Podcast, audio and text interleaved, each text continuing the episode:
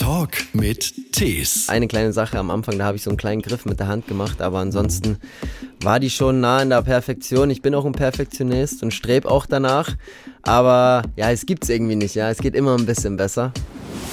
Wenn ich da eine Übung nicht schaffe, da kann es schon mal passieren, dass ich durch die Halle schrei. Da bin ich wie so ein Pulverfass, das auch mal explodieren kann.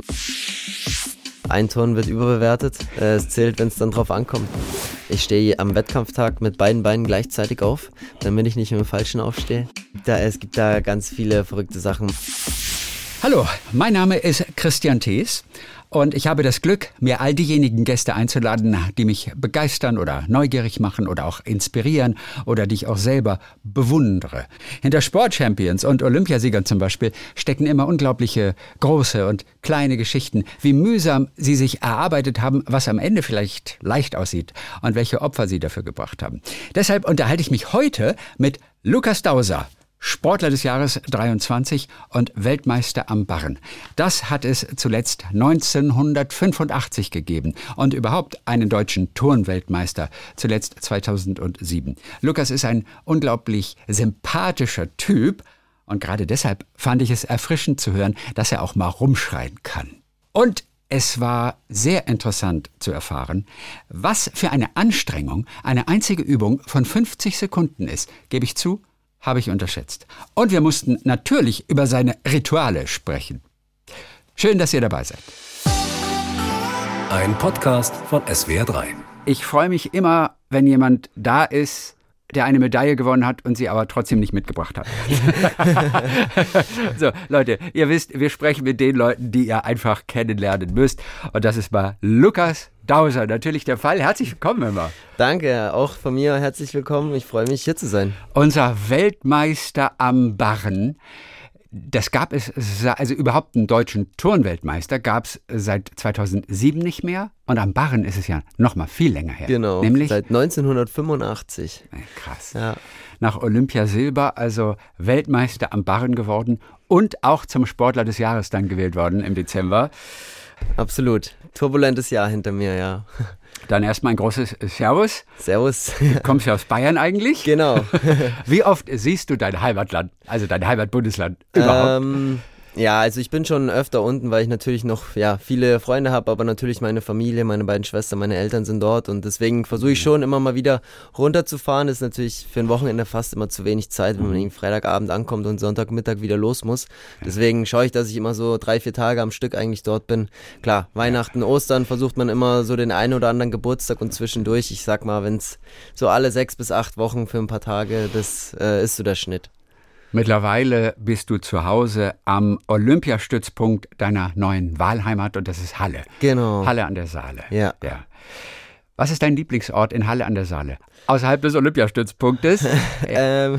Halle ist ja jetzt nicht eine von den Städten, die man sofort unter den Top ja. 20 Deutschlands hat. Da musst du mal hin. Da ist es wunderschön. Absolut. Das hat Halle nicht. Nee, aber das ist, äh, Halle hat einen sehr schlechten Ruf. Mhm. Aber eigentlich muss ich sagen, ist Halle echt eine wunderschöne Stadt, finde ich. Also es hat eine schöne Innenstadt, eine schöne Altstadt.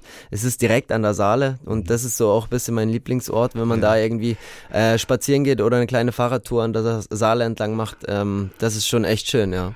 Und eine große Studentenstadt, ne? Ja, absolut.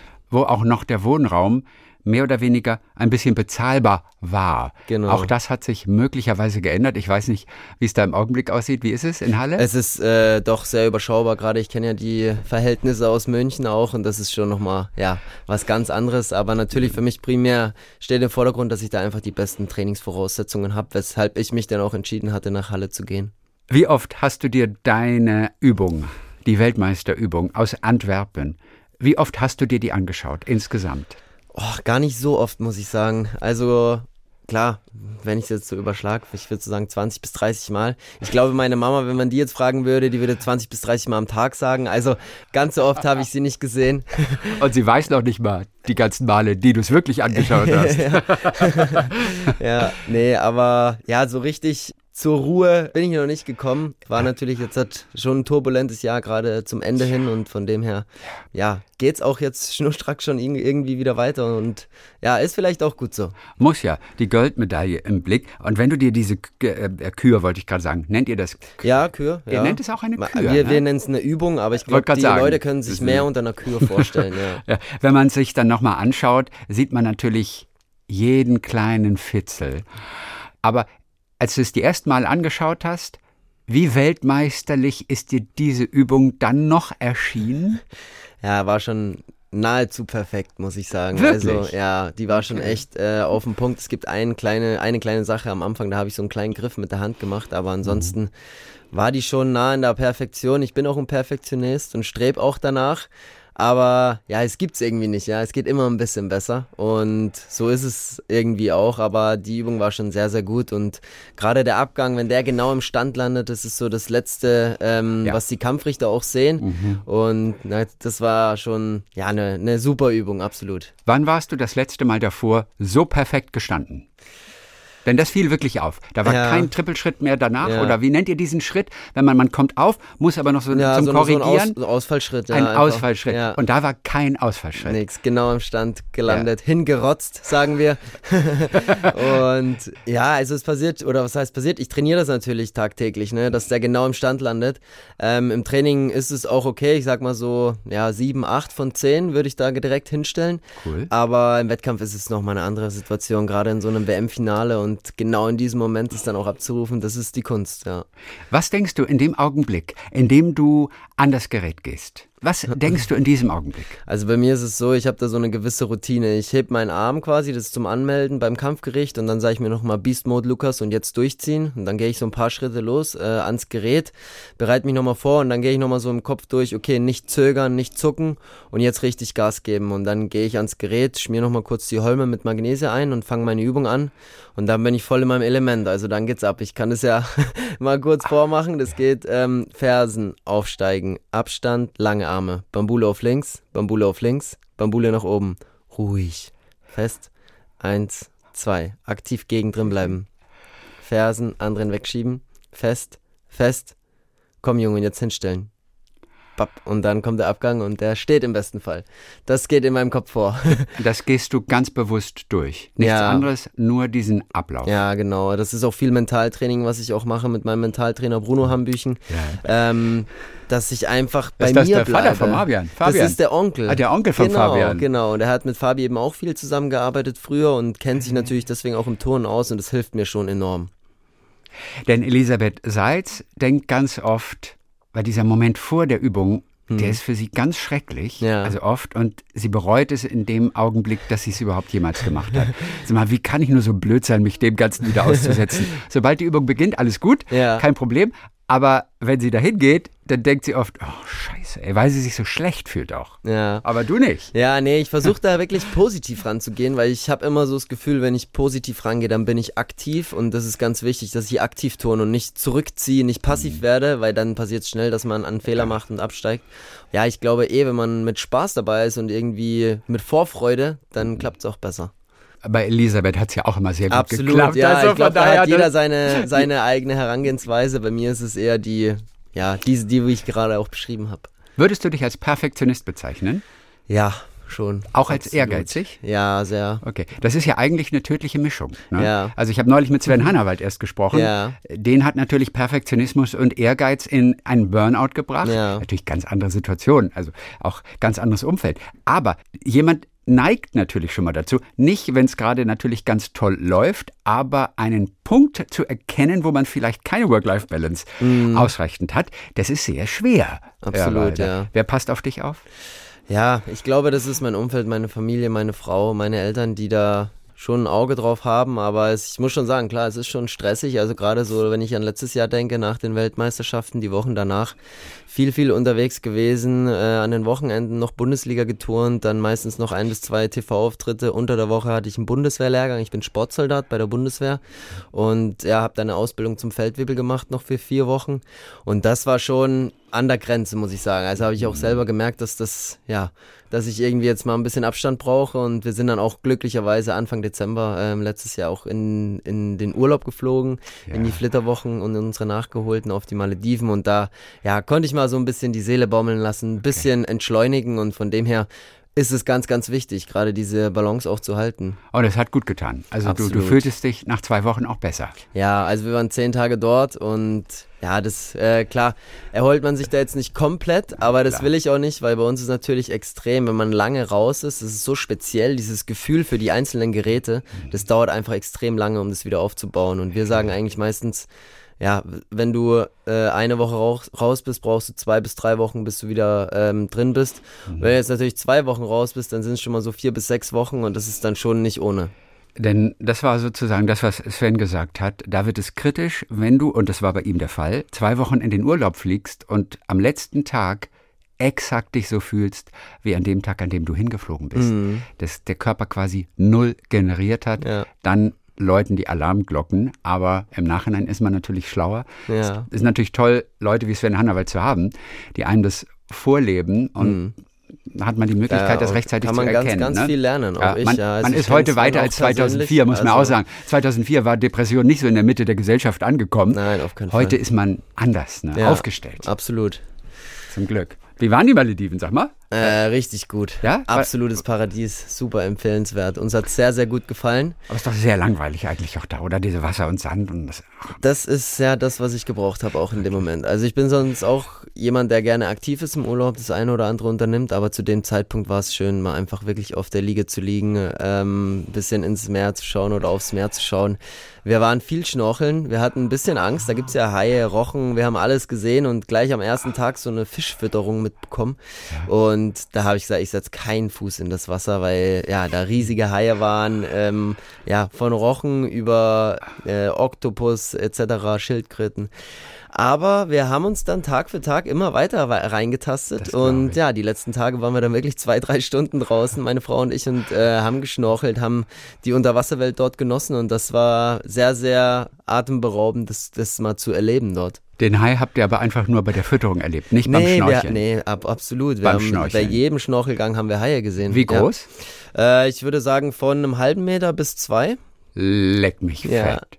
Zwei Meter ja. lange Hai. Ja. Ich wäre da nie wieder reingegangen. Ja. Ich, ich, ich hab das habe ich mir auch gedacht. Ich glaube, ich bin mal geschnorchelt in Florida auf so einem See und da lag unten so eine Art Kanone unten. Selbst das fand ich schon so gespenstisch, dass da unten plötzlich eine Kanone war. Ja. Selbst kleine Fische machen einem erstmal unglaublich. Es ist auch Angst gewesen bei mir, nicht nur Respekt. Das, ja, aber man tastet sich langsam ran. Oder? Ja, auf jeden Fall. Man tastet sich so ein bisschen ran und irgendwann, also den Respekt darf man, glaube ich, nie verlieren. Aber ja, wir haben uns auch dort in dem Dive Center, also in diesem Tauchshop, bei den Leuten informiert, wie dies, äh, wie das ist, ob es gefährlich ist. Und die haben gesagt, nee, ist super ungefährlich. Aber also das, sagen sie, das sagen sie immer. Und irgendwann passiert immer, doch mal ja. irgendwas. Und, und dann, dann, wird der Strand abgesperrt und so. Nee, deswegen. Also wir haben uns auch ein bisschen informiert. Meine Schwester, die ist zum Glück Taucherin, hat uns auch den einen oder anderen Tipp gegeben, den Hai in die Augen schauen, ruhig bleiben, ja nicht zum Strampeln anfangen, sonst äh, könnte er das als Beute erkennen und von dem her, ah, ja. Beute ähm, strampelt. Ist da wirklich, die sind neugierig, kommen mal ein bisschen näher, aber sind eigentlich meistens auf Distanz und von dem her für uns war das einfach eine Faszination, diese Tiere dort auch dann das, zu erleben. Das glaube ich. Also dem Hai in die Augen schauen. Ja dem Hai in die Augen schauen. Und wenn du angegriffen wirst, aber dem Hai zwischen die Augen schlagen, das oh, habe ich so im Kopf. Ja, wo, kann wo sein. auch immer ich das her habe. ja, kann sein, dass ich, also ich habe auch schon mal gehört, aber unter Wasser schlagen ist, glaube ich, gar nicht so einfach. Ne, überhaupt nicht. Äh, von dem her, ja, äh, ist, es, ist es vielleicht eine Option, aber ich hoffe, dass es nie so weit kommt. Aufregend auf jeden Fall. Aber mit den, mit den Haien schwimmen. Der mit den Haien schwamm. Welche Sprache spricht man auf den Malediven? Ähm, sie sprechen größtenteils Englisch, zumindest dort auf den, ähm, ah. ja, auf den Inseln. Es sind ja unzählige Inseln und das ist ja auch Wahnsinn. Einfach ein Hotel auf dieser Insel. Du bist in zehn Minuten da einmal rum, rundrum gelaufen und ja, aber du hast extrem viel Ruhe und wie ich es vorher gesagt habe, zu dem damaligen Zeitpunkt war das für mich äh, der perfekte Urlaub, einfach mal ja. zu relaxen. Wenn ihr so ein Promotion-Video macht für dich demnächst, dann könnt ihr das einfach nennen, The One Who's Dancing with Sharks.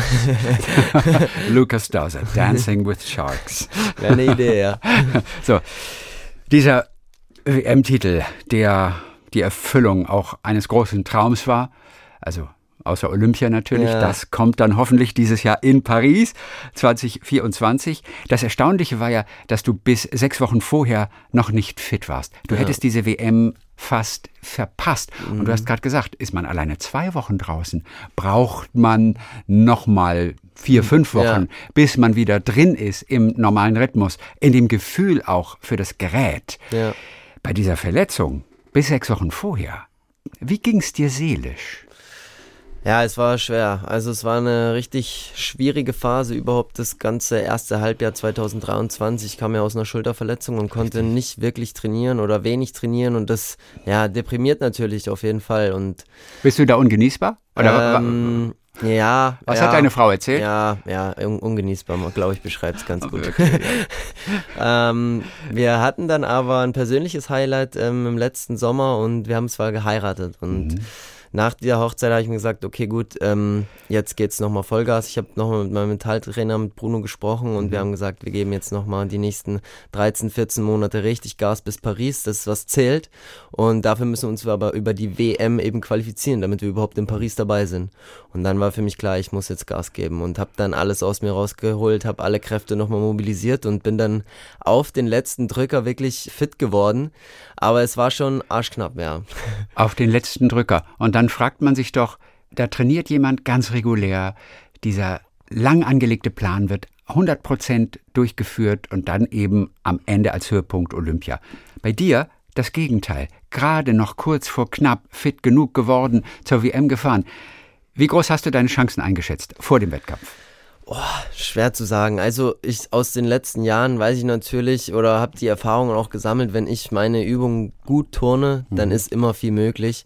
Und ich war seit 2017 in jedem Finale, bei jedem großen Wettkampf und das ist einfach eine Erfahrung, die habe ich mitgenommen, glaube ich, aus den letzten Jahren. Auch gerade Niederlagen. Ich, die Heim-WM 2019, da bin ich abgestiegen, eigentlich auf dem besten Weg zum Weltmeister damals gewesen und auch 2022 bei den ähm, European Championships in München vor heimischem Publikum, ähm, ja, habe ich leider auch verturnt, aber das sind alles Sachen, aus denen ich extrem viel mitgenommen habe, extrem viel gelernt habe und davon habe ich, glaube ich, ganz schön gezerrt, auch jetzt in Antwerpen, ja. Was hast du aus München gelernt? München war, glaube ich, ich glaube, das war ein ganz furchtbarer Abgang, oder? Da war, ich weiß nicht, du warst oben in der Beuge oder wie nennt ja, man das? genau, im Handstand Im, im, im Handstand und viel dann Schwung. übergekippt Ja. und damit war es vorbei Ja, alles. genau. Boah, in der Sekunde, Horror, geht oder? Die Welt, geht die Welt unter. Da geht klar. wirklich die Welt ja, unter. Ja, ich habe nur geflucht, also in mich rein, weil in der Turnhalle wäre es nicht so gut vor laufenden Kameras. Aber klar, da äh, geht die Welt unter. Vor allem München ist ja meine Heimatstadt. Da Ja, waren ja. ganz viele Freunde, ganz viel Familie auch im Publikum gesessen. Und da hätte ich natürlich denen auch gerne irgendwie was zurückgegeben ne, für die ganze Unterstützung aus den letzten Jahren. Es sollte nicht sein. Und War das ein Nachteil, dass Mm. so viel Familie und Freunde da waren? Ja, weiß ich nicht. Also ich bin, glaube ich, deswegen nicht nervöser, aber Du- ja, klar ist man vielleicht ein bisschen mehr angespannt, einfach weil es eine Heim-EM ist. Der Trubel ist natürlich im Vorfeld auch deutlich größer und ja, äh, ich bin aber froh, dass es so gekommen ist im Nachhinein. Die Niederlagen gehören genauso zu mir wie auch meine Erfolge. Und wie ich vorher gesagt habe, das ist ja das Gute, irgendwie aus Niederlagen nimmst du viel mehr mit. Ne? Aber was nimmt man mit? Du Was analysierst das viel genauer. Was war der Fehler? Nach einem Erfolg kommen alle und klopfen dir auf die Schulter. Das war super. Und nach der Niederlage ist es so, du setzt dich mit deinem Trainer zusammen, du setzt dich mit deinem Mentaltrainer zusammen. Du überlegst, okay, haben wir im Vorfeld vielleicht was falsch gemacht? War der Plan nicht richtig? Was habt ihr entdeckt? Wir haben entdeckt, dass ich ja einfach ein bisschen zu wenig Übungen im Vorfeld geturnt hatte. Ähm, wir haben das dann verglichen mit den Olympischen Spielen von 2021. Wo du Silber gemacht Genau, und haben einfach gemerkt, okay, in der Vorbereitung haben wir ein bisschen zu wenig Übungen geturnt. Da hat so ein bisschen die Routine gefehlt, sag ich mal, aus ähm, körperlicher Sicht. Und mit meinem Metalltrainer habe ich ganz klar festgestellt, dass ich einfach zu vorsichtig war. Ich war vorsichtig und ich habe es vorher schon mal erwähnt, ich war passiv, war zurückhaltend und war nicht aktiv. Ich habe nicht Bock gehabt zu zeigen, was ich kann, sondern ich war eher so, oh, hoffentlich passiert heute nichts. Und das war so ein bisschen ja, die, die äh, defensive Herangehensweise und ja, das habe ich versucht in den nächsten Wettkämpfen zu ändern und es ist mir dann in Antwerpen auch perfekt gelungen. Kann natürlich trotzdem schiefgehen, dass man sagt, ich muss Absolut. weiter nach vorne gehen und da ist der Grad Überpaced. extrem schmal. Und dann Ja. wird overpaced. Also die Gefahr ist genauso groß. Vielleicht ist die Analyse aber auch völlig sinnlos gewesen, oder? Vielleicht hat es auch andere Gründe gehabt, die ihr nie rausgefunden habt. Auch die Möglichkeit Das, besteht, das oder? weiß man jetzt im Nachhinein nie, nee. Man weiß nur, es hat jetzt dann beim nächsten Mal funktioniert und von dem her, ähm, denke ich, haben wir die richtigen Schlüsse gezogen, aber klar, kann natürlich auch was anderes gewesen sein. Seid ihr denn gemeinsam auch vielleicht einmal auf die Idee gekommen, dass dieser große Erfolg nur möglich war, weil du alleine leben musstest wieder eine ganze Zeit lang? Denn deine Frau ist ja nach Hannover aus beruflichen Genau. Gründen. Ne? Ja. Also ihr habt euch nicht getrennt, ihr habt ja gerade erst Nein. geheiratet. Ja. Aber die hat in Hannover einen neuen Job gefunden. Genau. Die ist Zahnärztin. Ja. Und äh, du musstest alleine leben, was erstmal wieder ein bisschen ungewohnt war. Ey, vielleicht war das das Erfolgsrezept. Wer weiß, ich, ich weiß es nicht. Äh, ich, ich, ich würde jetzt mal sagen, nein, aber Nein, Sicherlich nicht. nee, aber klar ist es schon so, dass du natürlich, wenn du äh, alleine bist, ich bin schon auch jemand, der mal gerne alleine ist und der auch gerne mal ja für sich auch einen Tag hat oder wie auch immer. Aber es glaube ich ist so der Grad zwischen alleine und einsam und das ist glaube ich ganz schwer und Einsam habe ich mich zum Glück nicht gefühlt. Klar war meine Frau weit weg, wir haben aber versucht, irgendwie das Beste draus zu machen und ja, es ist uns, glaube ich, ganz gut gelungen. Wie ist das eigentlich mit einer Zahnärztin zu leben? Ich, ich liebe ja Zahnprozeduren. Ja. Ich liebe dieses ganze Jahr wirklich mit Zahnzwischenbürsten und Mundspülung das zu machen, was für andere so völlig absurd ist. Die absolvieren das so in 45 Sekunden und Ja. fertig. Die zelebriert das wahrscheinlich total, oder? Es geht. Es, Ach, es ist, geht. es, ist, es ist relativ human. Also klar, die Zahnseide gehört mittlerweile auch zu Ja, meinem äh, Ritual, sage ich mal, abends. Aber ansonsten, ja, ist es beim Zähneputzen normal. Es hat aber auch viele Vorteile, muss ich sagen. Also sei es jetzt mal eine Prophylaxe oder was auch, was auch immer auf der Couch mal kurz zwischendurch. Das ist alles schon gemacht worden bei uns, ja. I love it. So, und jetzt kommt die Geschichte. Ich habe das neulich erst gesehen in einer Quizshow. Saß ein Zahnarzt dort auf dem Quizstuhl und der erzählte, dass man nach dem Zähneputzen diesen Schaum im Prinzip im Mund behalten soll. Man soll es nicht mit Wasser ausspülen. Man darf natürlich den Großteil Schaum ausspucken, aber diesen Restschaum soll man drin behalten. Okay. Wo ich immer denke, oh, das ist immer voll total trocken. Ich habe danach immer das Gefühl, ich muss was trinken. Ja. Und er sagt, idealerweise, also wenn der richtig gute Zahnpflege hat, der kann auch ausspucken und spülen, sagt er. Ja. So ist es jetzt nicht. Aber er behält auf jeden Fall immer drin und das sollte man eigentlich machen. Wusstest du davon? Nee, wusste ich tatsächlich nicht. Krass. Obwohl ich eine Zahnärztin als Frau da. Aber das werde ich direkt heute mal nachfragen. Das würde mich total interessieren, Ja. was die dazu sagt. Denn neuerdings mache ich das und dieses Gefühl der Trockenheit verschwindet aber auch wirklich total schnell. Mhm. Okay. Also es macht wirklich keinen Unterschied. Ich behalte es jetzt immer drin. Ja, sehr gut. Das werde ich mal nachfragen und auch mal ausprobieren. Eine Übung dauert auf jeden Fall kürzer als das Zähneputzen bei dir, ne? Ja, die, die Übung absolut. dauert 48, 50 Ja, Sekunden. genau. Gen- Wie exakt ist die getimed? Macht es einen Unterschied, ob du sie 48 Sekunden lang geturnt hast oder 50 Sekunden? Nee, das macht keinen Unterschied. Es kommt immer so ein bisschen drauf an, wie der ein oder andere, das eine oder andere Element im Handstand endet. Ob ich da nochmal kurz, einen kurzen Moment im Handstand verweile oder direkt im Anschluss weiter turn. Aber ich sag mal so zwischen 47 und 50 Sekunden dauert meine Barrenübung. Und ja, ich gehe die auch oft mental durch. Ähm, war auch ein Training mit meinem Mentaltrainer und habe dann eine Stoppuhr in der Hand, die Augen zu, gehe meine Übung durch und guck am Ende, wo ich rauskomme. Und ähm, damit ich einfach nicht zu schnell bin, mit dem Kopf vielleicht schon weiter als der Körper. Und das ist dafür auch eine ganz gute Übung, ja. Auch wenn du alleine Auto fährst? Spul, spulst du die immer ab? Nee, also gerade beim Autofahren, äh, das rät mir auch gerade mein Mentaltrainer ab, weil du bist so in deinem Element drin und du, ähm, ja, äh, wäre nicht gut beim Autofahren. Aber klar, es gibt immer wieder, jetzt sei es im Zug oder abends im Bett, äh, vorm Einschlafen, gibt's immer wieder Momente, wo man diese Übung auch durchgeht. Ich erzähle mal gerne, also das, ich erzähle es nicht nur, es war wirklich so, äh, vor den Olympischen Spielen 2021, als ich die Silbermedaille gewonnen habe. So in den letzten 48 Stunden bin ich so die Übung 250 Mal im Kopf durchgegangen. Also das ist schon, ja, eine enorme Anstrengung auch für die Gehirnzellen. Dass das beim Autofahren dann möglicherweise ablenkt, weil du in einer Art Tunnel Ja. bist. Das hätte ich gar nicht gedacht. Ich dachte, es ging vor allem um diesen Automatismus. Auch wenn man Theatertext zu lernen Mhm. hat oder so. Das kann man beim Autofahren ja wunderbar alles abspulen, ohne dass man allzu viel Aufmerksamkeit le letztendlich wegnimmt vom Ja. Straßenverkehr, weil das einfach dieser Automatismus ist. Bei dir kommt aber was anderes hinzu. Ja, Dass und ich versuche mich voll in diese Situation reinzuversetzen. Also Ja. ich versuche auch dieses Bewegungsgefühl zu spüren, quasi. Ich mache die Augen zu und bin da voll drin. Ich versuche die Gerüche wahrzunehmen, sei es jetzt Honig oder Magnesia, mit dem wir unseren Barrenholm präparieren, Mhm. Damit man wirklich sich da voll reinversetzt in diese Situation. die totale Achtsamkeit. Absolut. Wirklich, das ist zu 100 Prozent im Hier und Jetzt. Diese Psychologie ist ja ohnehin ganz wichtig. Viele Sportler visualisieren. Und zwar sie visualisieren bereits, dass sie dort auf dem Podest sind, Sie visualisieren, wie die Nationalhymne für Sie abgespielt wird. Mhm. Das ist dieses oberste Ziel. Funktioniert das für dich? Nee. Gar nicht. Ach, das, das weißt du ganz der, genau, dass es das nicht funktioniert. Das ist für mich der komplett falsche Ansatz. Ähm, Krass. Warum? Weil ich, wenn ich an diese Medaille denke oder wie ich da oben auf diesem Podest stehe, dann denke ich daran, dass ich da oben auf dem Podest stehe. Aber was muss ich denn machen, damit ich da oben stehe? Auf das muss ich mich doch konzentrieren. Und das ist meine Übung. Mhm. Und deswegen, ich bin auch nur ein Mensch, ja. Diese Gedanken oder ja, so ein Gedankenschub, der kommt bei mir auch, dass ich mich immer irgendwie sehe, wie mir jemand die Medaille umhängt. Und dann genieße ich das für einen Moment und sage dann, okay, und was muss ich dafür machen? Und dann gehe ich wieder in meine Übung rein, wie ich es vorher auch beschrieben habe, und versuche mich darauf zu konzentrieren. Und das ist ja ein ganz, ganz, ganz wichtiger Baustein in unserem Mentaltraining, absolut. Was hat denn dein Mentaltrainer zum Beispiel, wie lange hast du den jetzt? Mm, auch drei, wir arbeiten drei seit 2017 schon zusammen. Also seit 2017. Ja. Was hat er wirklich auch für dich spürbar verändert durch neuartige mm. Übungen, die dazugekommen sind?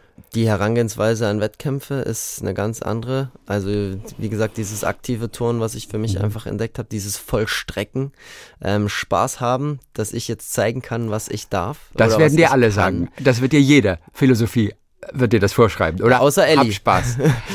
Ellie soll, glaube ich, auch Spaß haben. Bei ihr hat es vielleicht nicht funktioniert. Sie denkt sich, warum, direkt davor. Warum mache ich, mach ich das hier? Bin ich eigentlich blöd?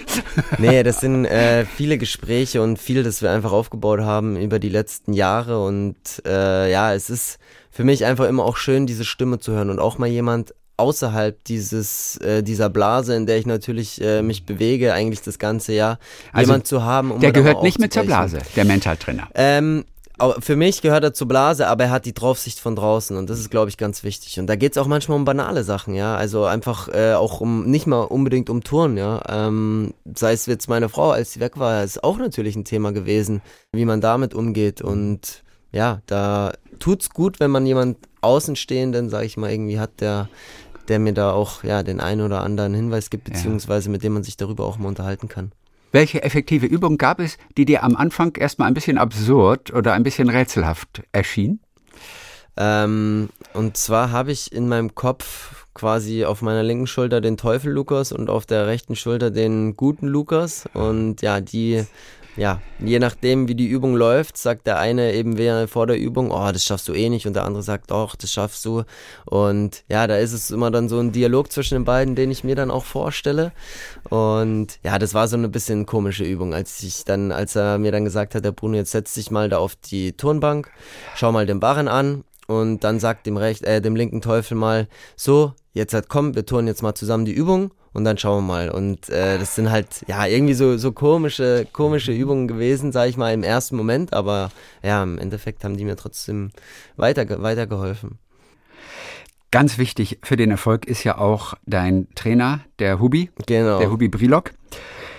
Der hat während der letzten drei Jahre nochmal richtig was aus dir rausgeholt. Absolut. Abgesehen von dem Mentalen, von dem du gerade auch schon berichtet hast. Wie? Was hat der nochmal anders gemacht? Wofür steht der? Ja, also er steht für unbändiges Vertrauen in mich und das ist für mich ganz, ganz wichtig. Aber hat es ja, nicht jeder Trainer? Nee, also ich glaube nicht auf diesem Niveau. Er bringt eine sehr gute Gelassenheit und Ruhe mit, gerade in den brenzlichen Situationen, wenn es auf die Wettkämpfe zugeht. Er ist ja auch schon ein Tick älter, ist jetzt gar nicht despektierlich gemeint, aber dadurch hat er extrem viel Erfahrung. Er ist seit über 40 Jahren Trainer, er ist seit über 40 Jahren in dem Beruf und hat schon viele, viele Dinge erlebt und weiß mit vielen Situationen gut umzugehen. Dadurch ist er für mich auch menschlich einer der besten Trainer, die ich äh, erlebt habe. Also das ist für mich extrem wichtig, dass wir da auf einer Augenhöhe sind. Er hat einen ganz großen Vorteil, er ist sehr kommunikativ und ich glaube, mit Kommunikation kann man ganz, ganz viel machen. Das heißt was? Kommunikativ? Kommunikativ heißt, ähm, wir reden über ja, über alles Mögliche. Sei es jetzt, wenn ich mich mal gut fühle, kann ich ihm das sagen. Wenn ich mich mal schlecht fühle, kann ich ihm das aber auch sagen, ja. Das Und ist nicht das, äh, das Übliche dann. Ich hätte gedacht, mit jedem Trainer, mit dem man nee. eine gute Basis hat, könne man das machen. Mm, ja, mit dem man eine gute Basis hat schon, ja. Aber es ist äh, leider nicht bei okay. jedem Trainer so, dass man da eine absolut gute Basis auch hat oder auch äh, ja eine gute Kommunikation auch pflegt. Und das Gute an ihm er sagt immer, nichts ist in Stein gemeißelt und er versucht, dass wir als Team zusammenarbeiten. Und das ist für mich ganz wichtig. Also jetzt, er macht quasi den Plan, beziehungsweise ich mache den Plan, kann den quasi vorschlagen. Er ändert den nochmal ein bisschen ab und wir kommen dann irgendwann auf einen gemeinsamen Nenner. Mhm. Und ich meine, ich bin 30 Jahre. Er muss mir jetzt nicht mehr sagen, Lukas, komm, wir machen das so, so, so. Heute mhm. steht das, das, das auf dem Programm. Wir haben wir haben da so ein Geben und Nehmen und bewegen uns da auf einer Wellenlänge und das ist, glaube ich, für mich extrem wichtig. Er sagt immer, beim 16, 15, 16-Jährigen ist er äh, der Betreuer und beim 28, 29-Jährigen ist er eher der Berater. Und das ist ganz wichtig, ja. Wie sehr bist du als Perfektionist und wirklich als hochmotivierter und auch ehrgeiziger Sportler deinen Trainern auch schon mal auf den Sack gegangen? Denn normalerweise oft. Äh, okay, das ja. heißt, wie, ja, ich bin super emotional, das muss man schon sagen. Ähm, Gerade auch dieser Ehrgeiz im Training. Ich, wenn ich da eine Übung nicht schaffe, da kann es schon mal passieren, dass ich durch die Halle schrei. Und ähm, da bin ich wie so ein Pulverfass, das auch mal explodieren kann. Und ja, sehen die Trainer natürlich äh, nicht immer super gern, aber äh, ja, es gehört irgendwie dazu, weil wenn man entweder ist man voll dabei oder äh, ganz oder gar nicht, sage ich immer gerne. Und ich bin halt ganz dabei. Das sehen die Trainer doch aber eigentlich auch so, oder nicht? Ja, die, doch, ich glaube. Äh, oder kann es zu viel sein? Kannst du dir schaden durch dieses Verhalten? Ja, auf jeden Fall. Klar, wenn man Inwiefern? sich zu sehr aufregt und dann vielleicht gegen das Gerät tritt und Ach sich so. den Fuß prellt oder ähnliches. Also ist alles schon passiert. Also jetzt bei nicht dir bei auch? mir. Nee, bei mir zum Glück noch nicht. Alter, was kriegst du da für Ärger? Da sind ja. Leute, die investieren in dich, die arbeiten mit dir monatelang. Absolut. Dann lässt du dich kurz mal gehen, trittst dagegen, brichst dir irgendwie einen Fuß. Ja, gab's schon alles. Mittelhandbruch, weil jemand mit, dem, mit der Hand gegen die Reckverspannung gehauen hat.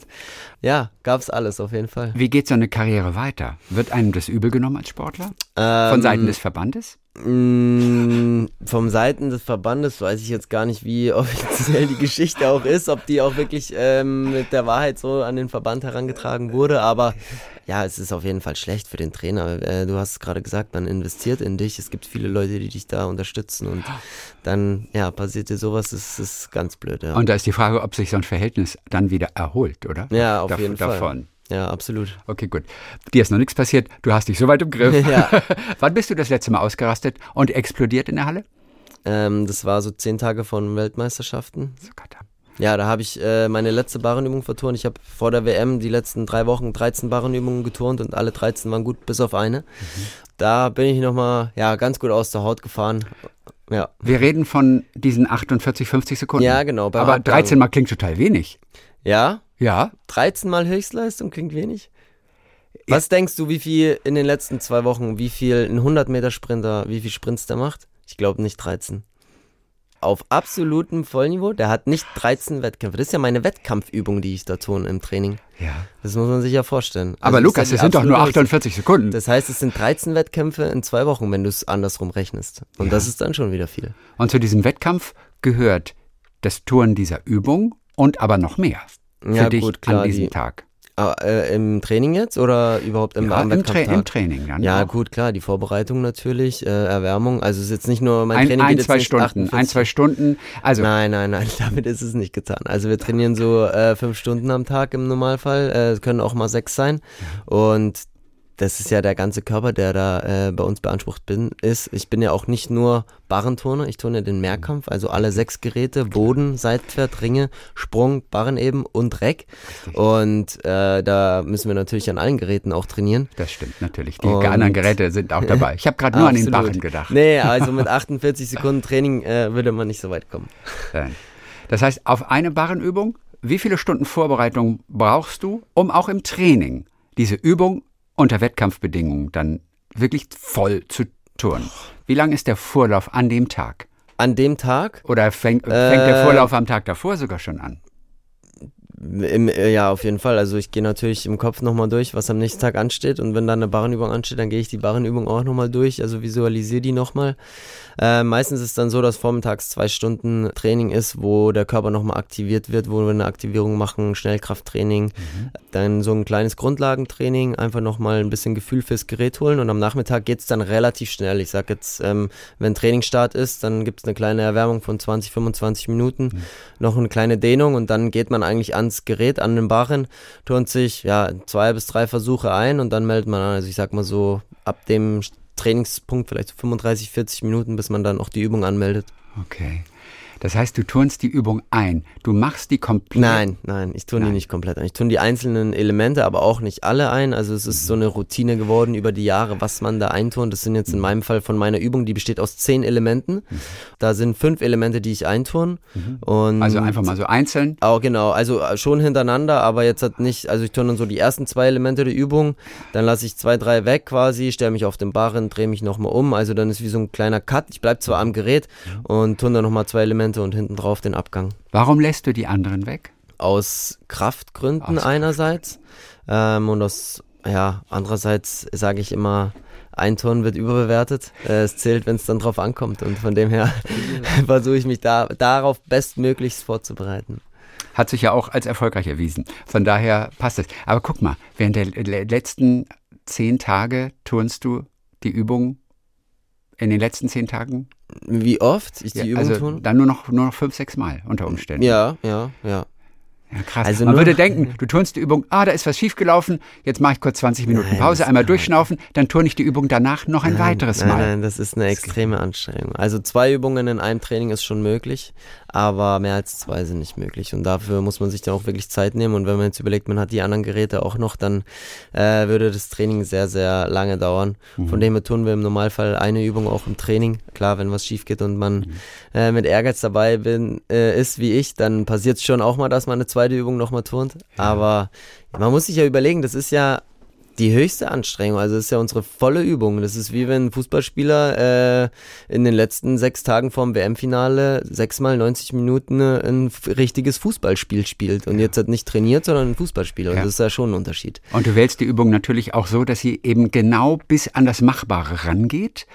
Absolut. Ne? Also den Schwierigkeitsgrad, Ja. der dir erst dann in der Punktebewertung dann nochmal hilft. ja, Hoher Schwierigkeitsgrad ist richtig gut, wenn es gelingt. absolut. Das und ist dann das die Risiko. Ausführung. Das eine ist die Schwierigkeit, das andere die Ausführung. Wie sauber du das turnst, genau. Was wirst du für Paris dieses Jahr, für die Olympischen Spiele? Das ist nochmal das ganz große Ziel. Was wirst du verändern an deiner Weltmeisterübung? Weißt du das jetzt schon? Ich weiß es jetzt schon, es gibt noch ein Element, das ich gerne einbauen würde. Das ist ein Oberarm Diamidov mit halber Drehung. Klingt jetzt schwer, aber schaut mal auf meinem Instagram-Kanal vorbei, da findet ihr das Element bestimmt das eine oder andere Mal, wie ich das trainiere. Das würde mir nochmal drei Zehntel im Ausgangswert bringen. Ich bin jetzt bei einer 6,6 und es wäre dann eine 6,9. Das ist schon absolute Weltspitze. Also ich, ich habe schon das Ziel, das äh, Teil reinzunehmen. Ich habe im Hinterkopf, dass ich die WM-Übung, sage ich mal, die, die habe ich drauf, die ist da.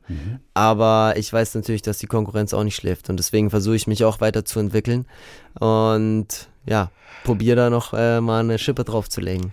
Wann musst du entschieden haben, dass du dieses Element zusätzlich mit reinnimmst? Das werde ich, äh, denke ich mal, so sechs bis acht Wochen bei den Qualifikationen zu den Olympischen Spielen, bei den deutschen Meisterschaften dann ähm, ja probieren.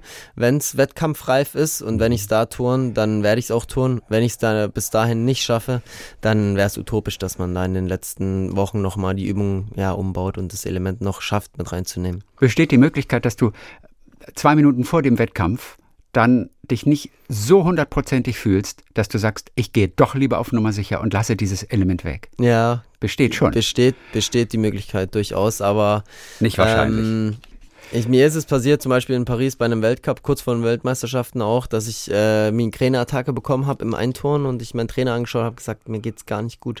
Ich weiß nicht, ob das sinnvoll ist, jetzt die volle Übung auch zu turnen. Und er hat gesagt, Lukas, für uns ist das Ziel die WM und nicht der heutige Wettkampf. Wir turnen heute die volle Übung. Du kannst die und du ziehst die jetzt durch, du gehst da raus und machst es. Und ich bin rausgegangen, habe die volle Übung geturnt, habe den Weltcup gewonnen.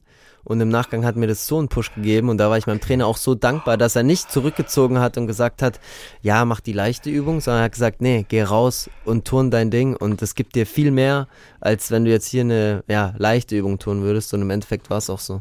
Dein großer Konkurrent, der die WM ausgelassen hat jetzt, weil er Ja. bei den Asienspielen mitgemacht Ja, hat, weil genau. die wichtiger waren als die Weltmeisterschaften, was ich schon mal komisch finde. Ja. Macht, macht es Sinn?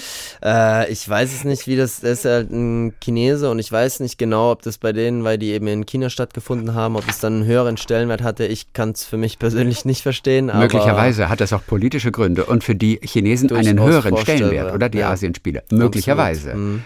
Wie heißt er mit vollem Namen? Ich krieg den Namen immer Su nicht. Yin Chuang. So, das, das ist er, der wird in Paris natürlich mit dabei sein. Den gilt es für dich als Weltmeister zu schlagen im Ja. Wettbewerb. Inwiefern verfolgst du, was der so gerade auf den Barren bringt aktuell? Ähm, ich verfolge schon bei den Wettkämpfen, bei denen er startet, welche äh, Ausgänge er turnt. Äh, ja, ich schaue mir seine Übungen im Internet, im Livestream oder dann bei YouTube im Nachgang an. Ähm, ich verfolge ihn auf Instagram, da ist er aber nicht ganz so aktiv, also kriegt man nicht so viel mit. Aber klar schaut man darauf, aber trotzdem unterm Strich für mich das Wichtige ist, dass ich meine Leistung bringe. Weil dann kann ich auch zufrieden sein, dann kann ich auch beruhigt schlafen. Wenn ich gut trainiere, dann kann ich gut schlafen. Wenn ich weiß, ich habe alles gemacht, dann schlafe ich auch die Nacht vorm Wettkampf.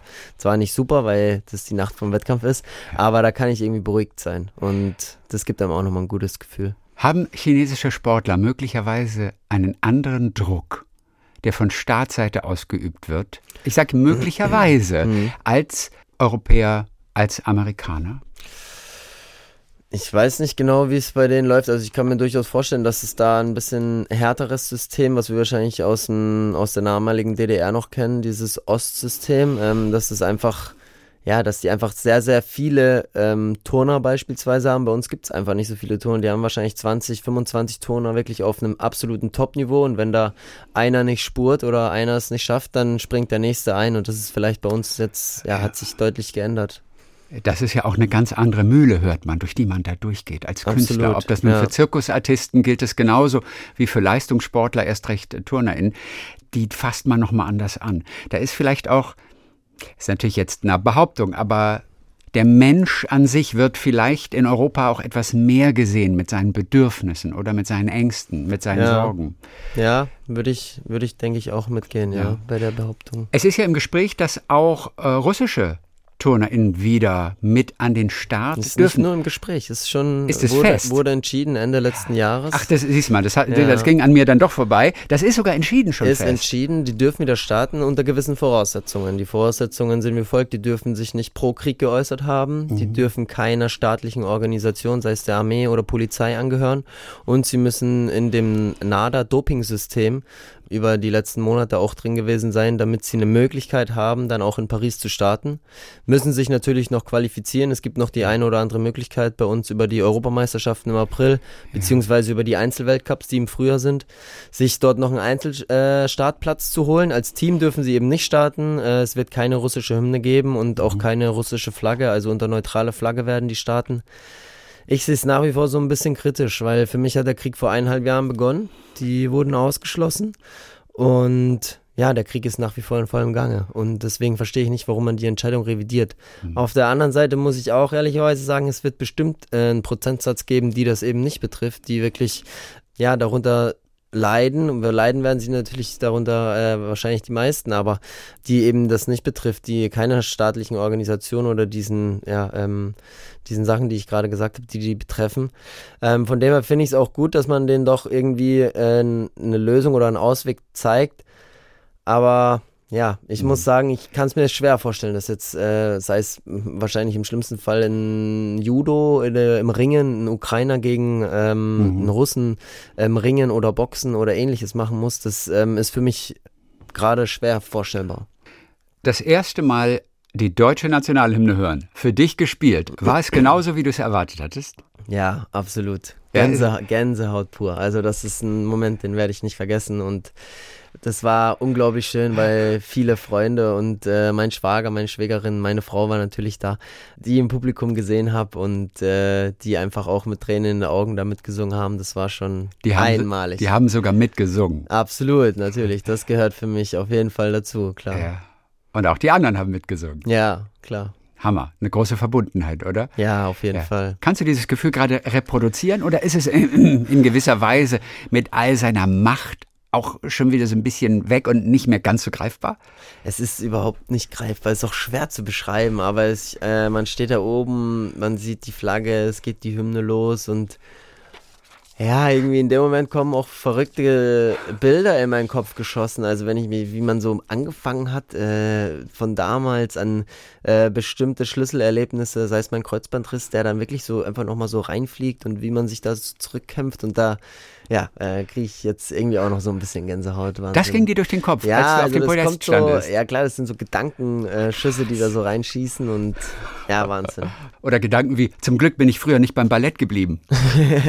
ja, der kam nicht, aber... Oder denn das hat äh, dich zuerst fasziniert, oder? Glaub ja, genau. Also meine beiden Schwestern, die haben Ballett gemacht die und Ballett. ja, es war dann so, dass ich gesagt habe, ich finde irgendwie cool mit seinem Körper irgendwie was zu machen. Und meine Eltern gesagt haben, ja, finden wir gut, aber Ballett und Jungs passt irgendwie nicht so 100 Prozent. Oh, ja, also. Bayern. Ja, und haben mich dann halt deswegen in den Turnverein gesteckt. Zum Glück jetzt im Nachgang. Ja.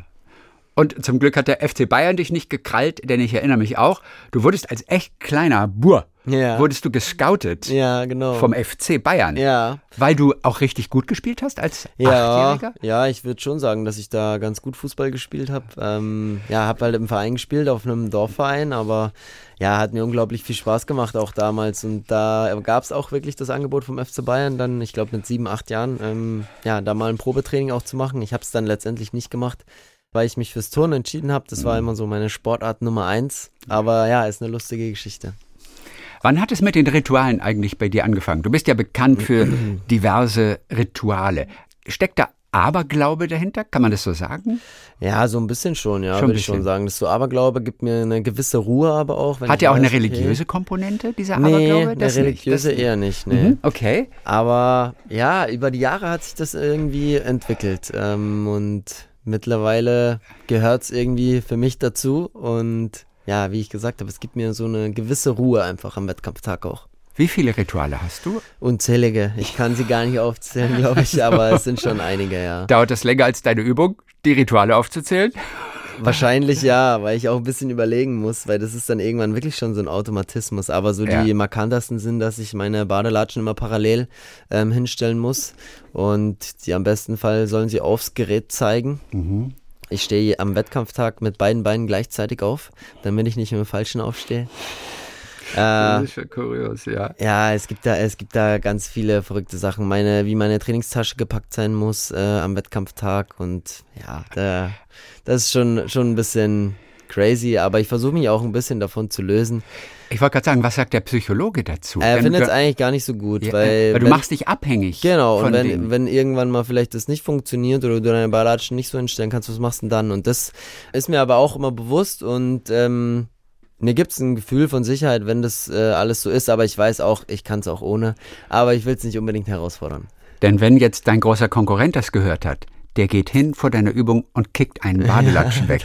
das wäre das wär blöd. Witz. Aber Turnen ist ein super fairer Sport, also muss das, ich absolut sagen, das okay. würde nicht passieren. Aber klar kann das durchaus passieren, selbst wenn das äh, irgendwie, ja, weiß ich nicht, äh, unabsichtlich passiert, klar. Das wäre so die harmlose Variante von der Eisenstange. Weißt du, beim Eiskunstlaufen damals als Tonja Harding war das, glaube ich, die ihrer Konkurrentin, du kennst die Geschichte. Nee, kenne ich nicht. Ohne Witz. Nee, sagt mir Ich glaube, Tonja Harding gegen Nancy Kerrigan beides amerikanische Eiskunstläuferinnen, die ganz oben mitgemacht haben. Und Tonja Harding hat dann, ich will nichts Falsches sagen, aber in Auftrag gegeben bei einem Schläger, dass der ihrer Konkurrentin mit einer Eisenstange das Schienbein zerstört. Da gab es einen ganzen Kinofilm drüber. Eine brutale Geschichte kam im Nachhinein halt heraus, dass das ein mhm. Auftrag ihrer Konkurrentin war. Ich würde gesagt, das ist so die harmlose Variante, aber wirklich brutal. Wahnsinn. Auch da, das macht der Leistungsdruck mit einem oder irgendwelche Träume, die in falsche Richtung gelaufen sind. Ne? Ja, mal also komplett also, falsche Richtung. Also das. Wow. Ja. Das erste Ritual ist dann das Aufstehen am Tag natürlich. Ja. Und das letzte Ritual, sind das die Badelatschen? Mm, vor der Übung jetzt? Ja. ja, oder diesen Ablauf einfach, den ich auch vorher beschrieben habe, dass ich mir nochmal, wenn ich anmelde, sage Klar. Beast Mode. Ich sage ja. so, das ist so das, das letzte vor der Übung, ja. ja. Aber das macht ja Sinn. Das macht ja Cristiano Ronaldo, glaube ich, auch. Also der hat ja auch diese Schrittfolge, deswegen geht er immer rückwärts. Ne? Der geht genau. zum Ball und dann geht er immer so. Geht er rückwärts, wird, wird, wird, also rückwärts. Breite Beinstellung noch dazu, genau. Breite Beinstellung. Klar. Das ist das, was ihn in den richtigen Tunnel bringt und fokussieren lässt. Dieses 100-prozentige Reproduzieren dieser Situation im Kopf. Ja, das, absolut. Ne, also ja, kann man sich für den Alltag aufmerken. Und natürlich, wir dürfen nicht vergessen, die vielbeschworene Glücksunterhose, ja, die du hast. Du hast bei jedem Wettkampf, dazu, hast, aber du hast doch auch Wettkämpfe beschritten mit dieser Unterhose, die nicht den Sieg gebracht haben. Mm, ja, zum Beispiel die Dann, Europameisterschaft 2022. Aber damit ja. ist sie doch verwirkt eigentlich. Nee, nee, nee. Die hat mir ja schon viel gebracht und. Weil du nicht immer nur den Sieg als Erfolg betrachtest. genau. In dem Fall. Ja, nee, absolut. Wo ist die jetzt? Die ist zu Hause in meinem Schrank. Ja. In Halle. Ja, genau. In Halle im Schrank. In Halle im Schrank. ja, nicht, dass da mal eingebrochen wird und dass die geklaut wird. Auch das, das sind schlecht, harmlose ja. Varianten einer fehlgelaufenen Konkurrenz. Wenn die das mitbekommen, ey, dem klauen wir jetzt seine Glücksunterhose. Weißt du? ja, das wäre schlecht, ja. Aber nee, wird nicht passieren. Wobei ich sagen muss, nach den Olympischen Spielen wurde in meinem Keller eingebrochen. Ähm, und ich hatte in meinem Keller einen Rucksack voller Trikots. Ich heb von jeder Kollektion quasi oder für jeden Verein, für den ich mal geturnt habe, hebe ich die Trikots auf. Das ist für mich so ein Andenken. Da will ich mir später mal eine schöne Wand äh, irgendwie bei mir zu Hause machen. Der wurde mir geklaut. Und die Trikots waren weg. Das Lustige war, ich habe es gar nicht gemerkt, weil ich zwei Wochen oder drei Wochen nicht im Keller war und mich hatte irgendwann die Polizei angerufen, hatte gesagt, Herr Dauser, die Hallenser Polizei, wir haben hier ein Trikot vom TSV Unterhaching. Wie kommt das zu uns? Ich gesagt, das kann nur meins sein. Da bin ich runter in den Keller, hab gesehen, das Schloss war aufgebrochen. Es war sonst nicht viel, also war eigentlich gar nichts weg, also nichts, was ich irgendwie vermisst hätte, außer diese Trikots. Und ich hatte die dann glücklicherweise zurückbekommen, weil die Polizei die bei irgendeiner Razzia in irgendeiner Wohnung gefunden hatte. Hammer. Ja, Wahnsinn. Für wen turnst du aktuell eigentlich? Äh, für den TSV Unterhaching, das ist mein Heimatverein, turne ich äh, immer noch das Einzelstartrecht quasi, aber wir haben ja zwei Startrechte bei uns. Also das Zweitstartrecht, das ist ähm, für die KTV Straubenhardt. Wollte ich gerade sagen, denn ich hatte doch Erinnerung, dass du hier genau. aus der Nähe, wir sind in Baden-Baden gerade hier zusammen im Studio, dass du hier ja in der Nähe auch viel ja, geturnt hast. absolut, ja. In Straubenhardt. Ja. Und da bist du ab und zu auch immer noch? Ja, auf jeden Fall. Also bei allen Heimwettkämpfen und äh, immer mal so ja. zwischen, zwischen Jahr auf jeden Fall zu, ja, vielleicht im einen oder anderen Trainingslager, Pressekonferenz etc. Also wir sind schon, ja, haben da eine große Verbundenheit, klar. Wir drücken ganz fest die Daumen für die Olympischen Spiele. Wir werden alle, jetzt kennen wir dich, auch ein bisschen näher unglaublich mitfiebern und uns natürlich freuen auf die Wettbewerbe, in denen du dabei bist. Aber vor allem beim Barren besteht natürlich die größte Hoffnung auf olympisches Gold. Wenn alles an dem Tag gut läuft und die Badelatschen richtig stehen. und die richtige Unterhose an. Äh, toll, dass du da warst. Ganz herzlichen Dank. Lukas Dauser. Bis, vielen, vielen Dank. Mir hat es Spaß wieder. gemacht. Tschüss. Talk mit Tees.